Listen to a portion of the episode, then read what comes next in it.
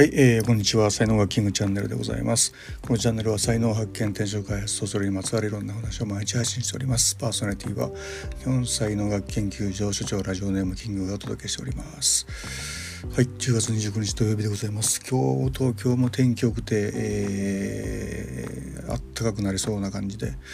ねえハロウィンということで、まあ、渋谷の夜とかね今日激しいことになると思うんですけども皆様いかがお過ごしでしょうか？さて今日のテーマですねサラリーマンを辞めて自由になりたい人というね、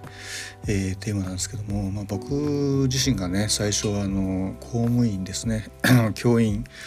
をやっててで辞めて、えー、いろんな民間の会社とか、まあ、そういうところに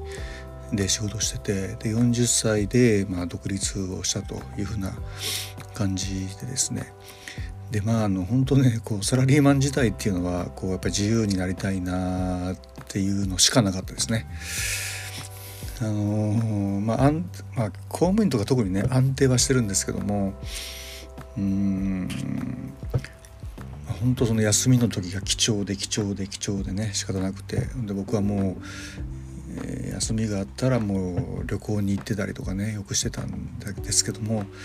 まあ、今自営業になってね旅行とかまあこうと思えば割とねあのスケジュール調整していけるので なのでね、えー、まあそういう意味でなんか価値がねこう休みの価値がなんかなくなったなみたいなのがねあったりしますよね。でまああのねそのサラリーマン辞めて独立するぞみたいな人もね、まあ、そういうちょっとこう憧れみたいなのもあるんですけどもまあね、えー、責任がその分ね全部かぶってくるんで、えー、大変かなというふうには思いますね別の意味で大変ですよね。でまあね才能学の種類によってねこう独立した方がいい人とサラリーマンでいた方がいい人とやっぱりあるんですけどもあの金運人と言われてる人はもう絶対独立ですよね。人の言うこと聞くの嫌なんで特にもうほんと自由自分で自由でやった方がいいと思いますよね。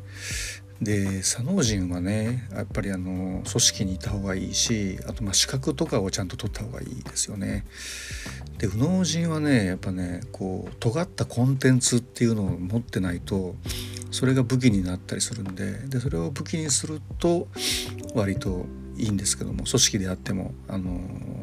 独立でもいいんですけどもとにかくその尖った武器がないと話にならないんでね。えー、ということでございます。あと女神系とかはね、えー、なんでしょうね こういういろんなことができるので、まあ、いろんなことを味わった方がいいんじゃないかなというふうに 思いますね。はい、えー、今日も詳しくはですね、えー、っとブログの方に補足ブログの方に書いてますんで、えー、概要欄にリンクを貼っておきますのでよろしかったら見てください。はい、では、えーと、最後までお聴きいただきありがとうございました、えー、いいねフォローコメントメッセージレターなどいただけると大変励みになりますのでよろしくお願いいたします。才能学マスターのキングでした。また明日お会いいたしましょう。ありがとうございました。Have a nice day